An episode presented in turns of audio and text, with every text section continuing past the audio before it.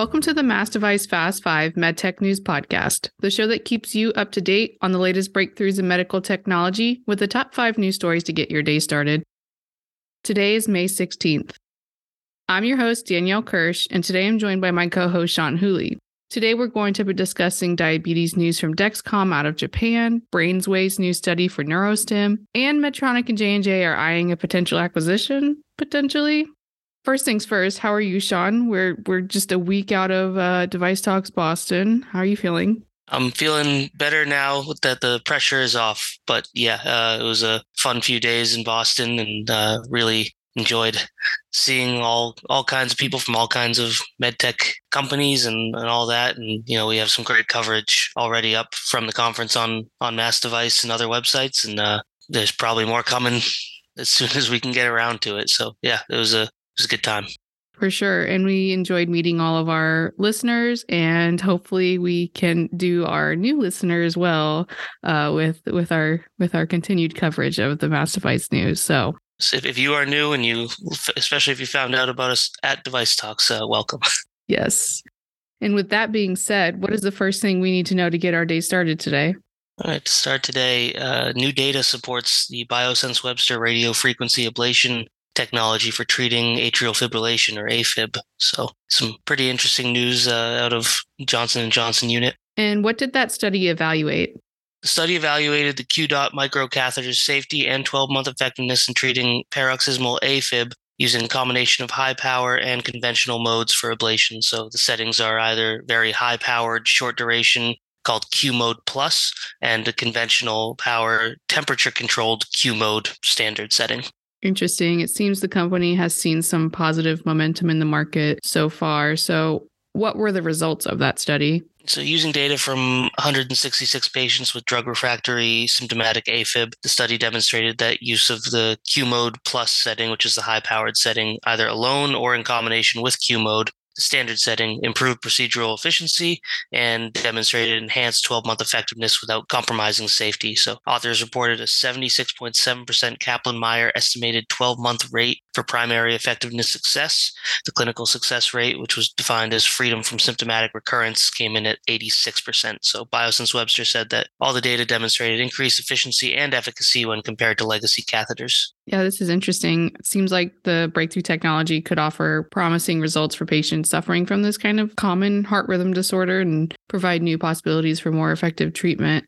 What exactly is that QDOT catheter? Yeah, it's a uh, it's an interesting bit of technology. It received CE mark in 2020 and FDA approval last year. Next generation radio frequency ablation catheter using advanced high energy ablation through improved temperature monitoring, optimized irrigation, and higher signal resolution. So the Q mode plus uh, delivers ablation at 90 watts for up to four seconds. The standard Q mode delivers radio frequency ablation for up to 50 watts for up to 60 seconds. So the company said it designed the catheter to provide temperature control through the intelligent adjustment of power and or irrigation fluid output based on real-time temperature management.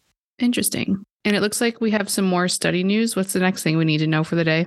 BrainsWay launched a new study program to evaluate its neurostimulation technology. So uh, it's an it's an interesting sort of method for treating some neurological diseases and disorders. And what is the study set to evaluate? The company initiated the program to support further research for deep TMS or transcranial magnetic stimulation uh, by the clinical research community using data collaboration and equipment loan initiatives. BrainsWay wants the program to help investigators who are interested in advancing current knowledge about its deep TMS treatment. What does the BrainsWay system do?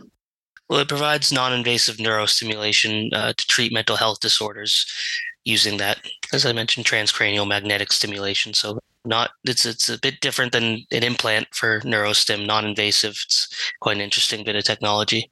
That's interesting. It sounds like it's kind of opening the doors for advances in the field of brain health and exploring new avenues for non-invasive treatment options. What is the system currently indicated for? Yeah, its current indications include major depressive disorder, obsessive compulsive disorder, and smoking addiction. The company also said in its news release today that it has additional clinical trials underway for the platform for treating various psychiatric, neurological, and addiction disorders. So we could be seeing more indications down the line. Interesting.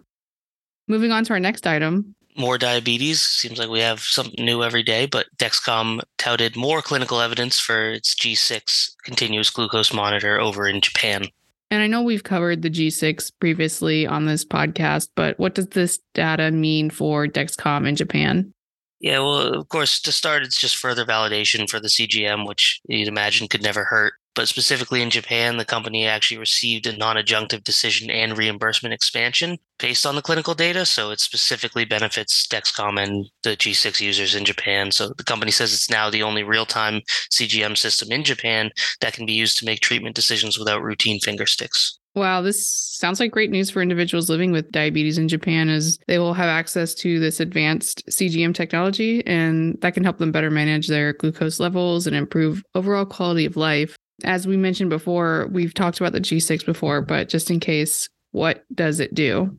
Yeah, so it's currently now the previous generation of the Dexcom CGM now that the G7 is out, but it uses a small wearable sensor with a transmitter to continuously measure and send glucose levels to a smart device or receiver all wirelessly and it allows people with diabetes to receive their real-time glucose data without needing to scan or as I mentioned before pricking their finger for blood. So definitely a step up from the traditional methods. So you mentioned this was a previous generation from the company. How successful has it been since its launch? Yeah, it's one of the leading CGMs on the market and remains a strong proven option, even as Dexcom transitions users to the G7 in some geographies, but it, it remains a, an important piece of Dexcom's business all over the world still. And the company even highlighted that now more than 300 clinical trials demonstrate the accuracy and efficacy of the CGM. So the platform, according to Dexcom, is supported by more peer-reviewed research than any other system on the market. So it's a proven option and it has been for a while. Awesome.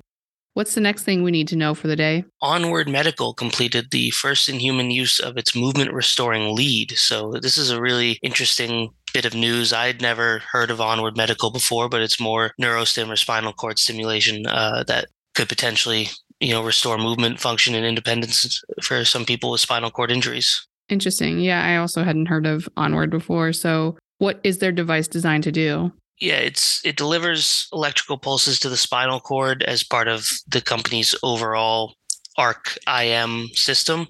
It effectively engineered to deliver this therapy to address multiple indications working in combination with a implantable pulse generator or neurostimulator so it's it's purpose built for placement along the spinal cord to stimulate the dorsal roots with specific parameters outlined for each anatomical location.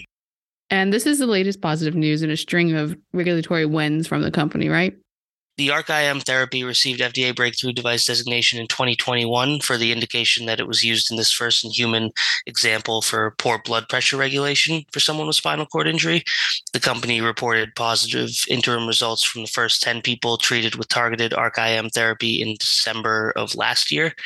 Those patients also needed blood pressure regulation improvements following spinal cord injury. So all all participants have reported improved quality of life, the company said. So it's definitely something that is starting to pick up some momentum over the last two years or so. Yeah, this sounds like an exciting development in the field of medical devices. So, the last news item, we'd be remiss if we didn't discuss it. So, what's the last thing we need to know to get the day started? Yeah, absolutely. It's it's a big one. It came uh, came across the feeds on Friday, and our managing editor Jim Hammerand covered it. But Medtronic and Johnson and Johnson are reportedly considering the acquisition of Shockwave Medical. So it's sort of turning into well a potential bidding war. We'll, we'll see what shakes out. But there's a lot of rumors flying around about some interest in Shockwave. Yeah, it sounds like there's more than just these two companies that have interest in the company.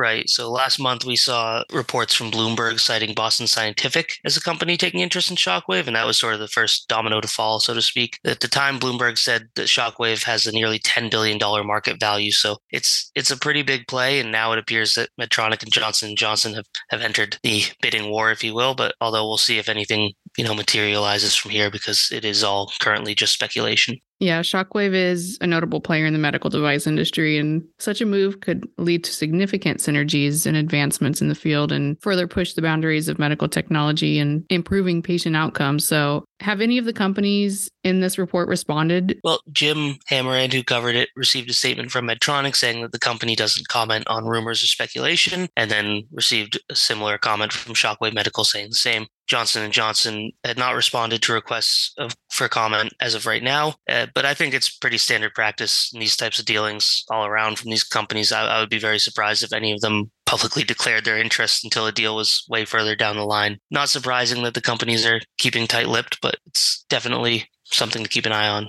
And it looks like Shockwave Medical is still doing business as usual, right? I mean, I, I just saw some other news come out of there today. Yeah, so they're carrying on normally and continuing to innovate in their coronary intravascular lithotripsy department. Today, the company even announced the launch of a new IVL catheter, the C2 Plus, for treating severely calcified coronary artery disease using pulsatile sonic pressure. So, speculation over any potential acquisition hasn't necessarily thrown anything off course, and Shockwave continues to launch products and innovate and, and do all that. And we'll obviously be keeping a close eye on any of these developments and the potential acquisition and how it may shape the landscape of the industry moving forward. Sean, that's all we have for today. I want to thank you again for coming on and giving us your expertise after a week of being at Device Talks. Yeah, my pleasure. And as as always, you can read more on the Mass Device website. Both read more about stories we discussed today and, and what went down at Device Talks. Check out our show notes at massdevice.com slash podcast. Connect with us online. I'm on Twitter at Danielle underscore Kirsh, K I R S H, and the same name on LinkedIn. What about you, Sean? Sean, S E A N, Whooley, W H O O L E Y on LinkedIn.